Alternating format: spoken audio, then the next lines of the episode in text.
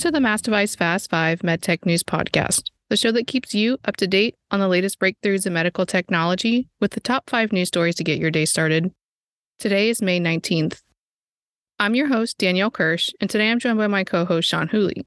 Today we're going to discuss a funding round for a new brain-computer interface company, an F D A clearance from Abbott, and Biosense Webster's new presidential appointment.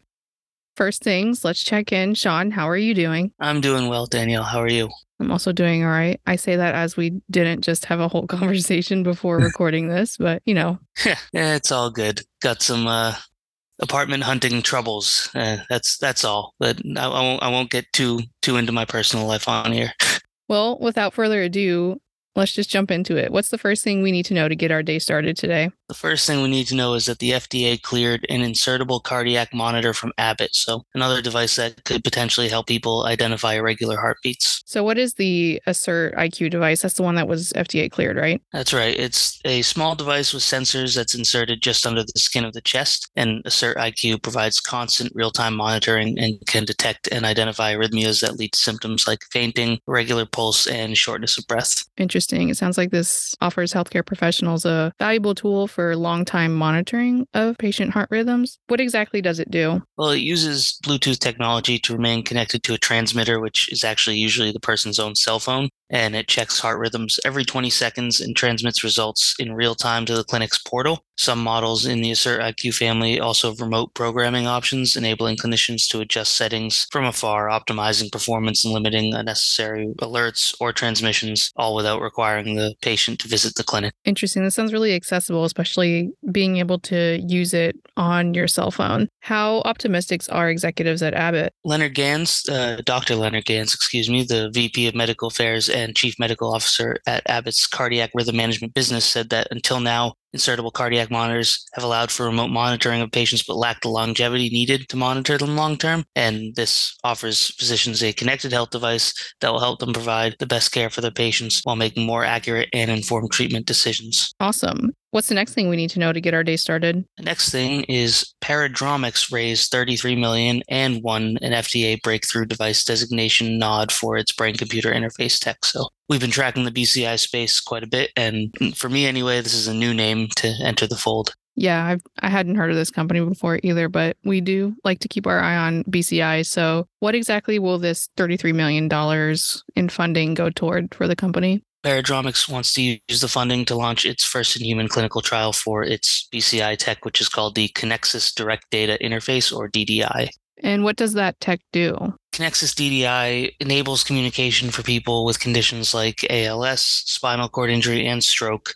So these conditions may cause severe motor impairment, affecting their ability to communicate. And the system's first application translates brain signals into speech and movement in real time. The assistive communication device restores social connection and enables independent engagement with technology. Interesting. This substantial investment kind of reflects the growing interest and potential of brain-computer interfaces in revolutionizing the way we interact with technology and understand the human brain. That being said, what are some of the other companies that are in this space? Absolutely. Uh, you have BlackRock Neurotech, a longtime standby in the space. Uh, then you have Synchron, a company with a different approach, a minimally invasive endovascular procedure that rivals the standard brain surgery in B C Is. There's Elon Musk's Neuralink, which has the obvious big name backing, but has hit some hurdles along the way, both with regulatory and some outside things like animal cruelty regulations and things of that nature. And we also recently covered another company that, like Paradromics, I had never heard of, Cognixion, that uses assisted reality in its B C I. So the list continues to grow. Awesome. And now let's move on to some heart news. What else do you have for us? More good heart news, or good news for irregular heart rhythm technology, is the F D A approved the next generation MicroPort C R M pacemakers. And what makes these next gen devices different from the company's previous iterations? The company said that they are the longest-lasting pacemakers for their size on the market today. They have a volume of just eleven C C and a projected longevity of thirteen years. They also feature something called auto M R I mode, which increases the safety and quality of life when undergoing M R I examinations. Patients only need to visit their cardiologist once within ten days before their scan to activate this mode. Once it's programmed, upon entering the M R I field, the pacemaker automatically switches into auto M R I mode. And then after the exam, the device reverts back to its initial settings. And this all improves the workflow for both the patients and the medical staff. And so furthermore, what do those devices do? Well, in addition to their heart rhythm management capabilities and M R I capabilities, they use MicroPort C R M SmartView Connect, a home monitor placed next to the bed, which especially offers ease of use to the elderly patient population. It gives this age group greater autonomy and involvement in their medical care, and the monitor automatically and regularly transmits cardiologists detailed reports on the functioning of the system and send time, sends timely alerts about abnormal rhythms like AFib or alerts triggered by patients experiencing symptoms. That's convenient. What are executives at the company saying? Amir Mahmood, the V P of Americas for MicroPort C R M, said that since launching the company's first pacemaker more than fifty years ago, companies continue to develop pioneering cardiac technologies, culminating with this F D A approval for the Elysia and Celia pacemaker systems. The team has worked tirelessly to develop a device that not only improves patient outcomes, but provides convenience and peace of mind for patients and their families. And we have some more diabetes news to share. That's right. Uh, new studies supported the smart blood glucose meter from LifeScan. So a nice little uh, combination of both hardware and software as LifeScan's digital diabetes management platform also comes into play here.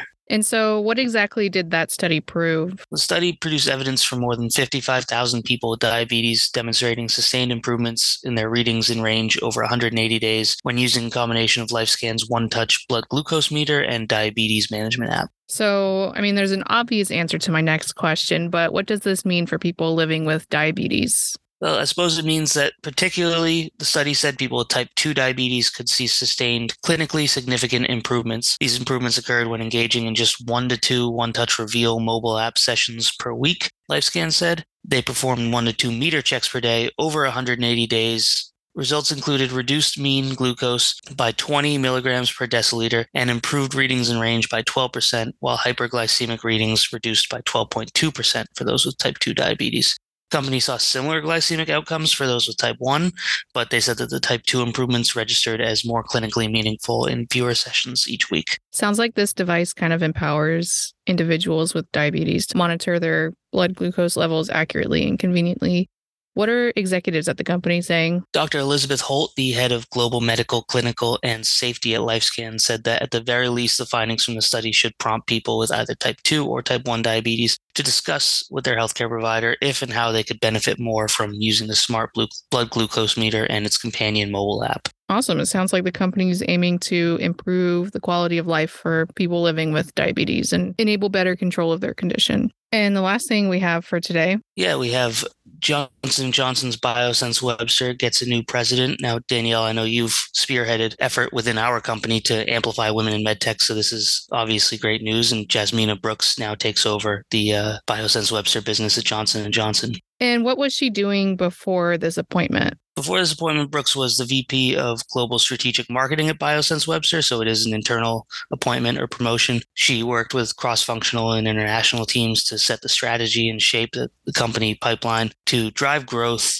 market share, and profitability. She's been with the company since twenty fourteen, holding numerous roles within the Global Strategic Marketing Organization. And as you mentioned, it's obviously, I've been covering women in medtech a lot, so it's always good to see another woman get into the C-suite. Who exactly is she replacing? She succeeds Michael Bodner, who now serves as the global head of heart recovery for Johnson and Johnson MedTech.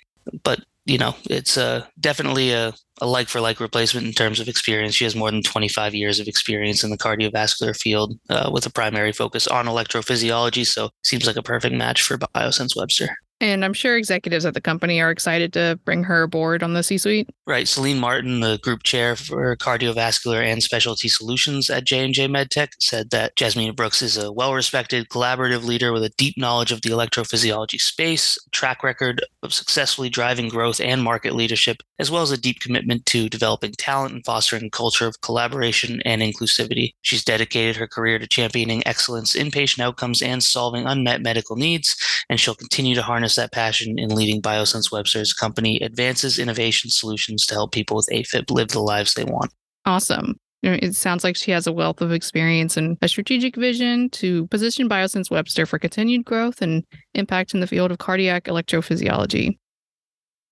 That's all we have for today. Once again, thank you for your reporting throughout the day and joining me on this on this podcast. My pleasure. And again, to remind the readers, you can read more on the MassDevice website, all of our coverage on these stories, and check out the show notes at massdevice.com slash podcast. And please connect with us online. I'm on Twitter at Danielle underscore Kirsh, K I R S H, and the same name on LinkedIn. Where can the people connect with you, Sean? You can connect with me on LinkedIn, Sean, S E A N, Whooley, W H O O L E Y. Subscribe to the MassDevice Fast Five wherever you listen to podcasts and share this episode. Join us Tuesday for your daily MedTech News Roundup. Thank you for listening.